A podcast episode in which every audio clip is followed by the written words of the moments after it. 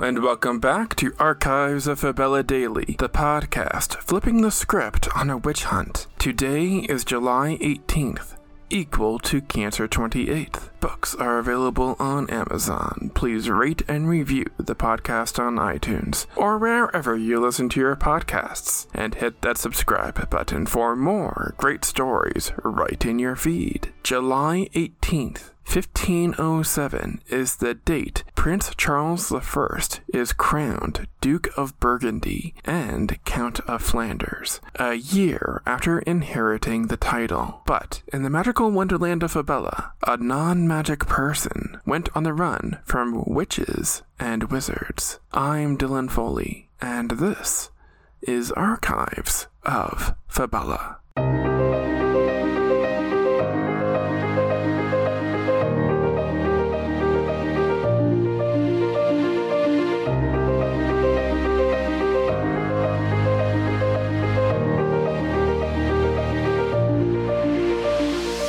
Beyond our world, there is love. Beyond our world, there is war. Beyond our world, there is life. Beyond our world, there is Fabella. Cancer 28th, 5507, Fabella year, equal to July 18th, 1507 A.D. Earth year. We open on the country of Buxia, where a girl named Kalmia Sutera is born to a magic-practicing family. Buxia itself is a strict, magic-only country. Any child born to a witch or wizard who does not practice magic is killed. But when her parents discover Kalmia is a sadru, they can't go through with killing her. So, they raise their daughter away from other children and teach her how to pretend to do magic. This works until both parents die in a freak accident when Kalmia is 15, and she's left to her own devices. Kalmia continues to distance herself from people as she matures into adulthood, never marrying or having a relationship of any kind. As she toils away at her secluded farm, she saves money for the day when she can escape Buxia for good, and finally not have to hide the fact that she can't perform magic. One day, though, while selling her crops in town, local townsfolk accuse Kalmia of being a sadru, meaning someone who is non-magical. Kalmia protests against these accusations, and tries to escape, but she's caught and thrown in jail. She spends weeks wasting away in prison with little food and water as she awaits her trial. When her trial arrives, it's a short affair. Kalmia is pronounced guilty of illegally passing herself off as a witch and sentenced to immediate execution.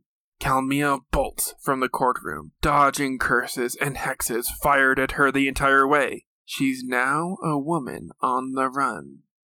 Kalmia is able to find shelter in a mill, where she tries to formulate an escape plan. The border of Buxia is too far away for her to get away on foot.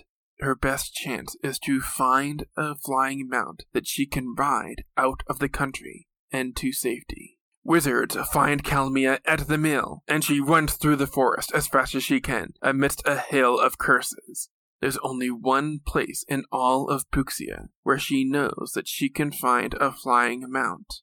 The warlocks surround her in the forest. Just when they're about to kill her, a red dragon swoops down to ignite the forest in flame. Kalmia has anticipated this because she knows this site in the forest is where the dragon makes its roost. She dives forward to cling to the dragon as it lifts off from the ground. As she ascends to the skies atop the monster's back, Kalmia basks in the glory of knowing that she is finally real and truly free.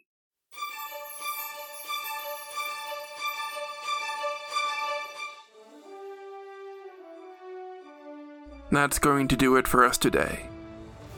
Subscribe now to get more new episodes right in your feed. Rate and review the podcast on iTunes or wherever you listen to your podcasts. Send your questions to archivesoffabella@gmail.com. Archives of Abella is created, produced, and hosted by Dylan Foley, with music by Garrett Ferris and AudioBlocks. Books are available on Amazon, in ebook and paperback. As always, look outside of what is possible and think about what might be.